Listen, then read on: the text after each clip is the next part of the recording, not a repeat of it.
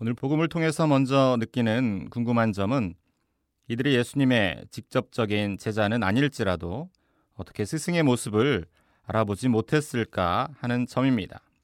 그런데 부활하신 예수님의 몸은 확실히 이 세상의 몸과 같은 몸이면서도 또 다른 실체였던 것 같습니다. 그 몸은 천상의 육체이며 나중에 우리 모두가 하늘로 올라갈 때 이루게 될 영적인 몸의 상태로서 바오로 서간 등에서 등장하는 물질적인 몸과는 구별되는 영적인 몸이라고 할 수 있겠습니다.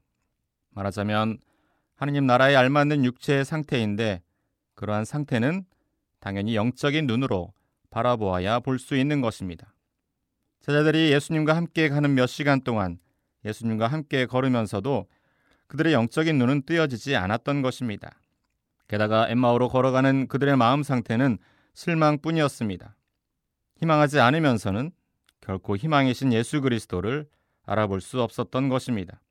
예수님의 말씀을 들으면서 그들은 다시 희망을 발견했고 그 희망이 다시 예수님을 알아보게 만든 것이죠.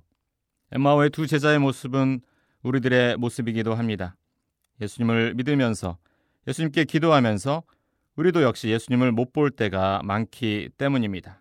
그러므로 희망으로 주님을 바라보아야 합니다. 일상의 거룩함에 눈을 떠야 합니다. 엠마오의 이야기는 모든 것을 체념하고 주저앉아 있는 이에게 새로운 나아감이라는 결단을 갖게 해주는 참으로 아름다운 이야기입니다. 절망에서 희망으로의 반전이 일어나는 이야기입니다. 형제 자매 여러분, 습관적인 신앙생활이 아니라 일상 안에서 늘 예수님을 만나는 감동적인 신앙생활이 되도록 거룩한 마음의 눈을 뜹시다.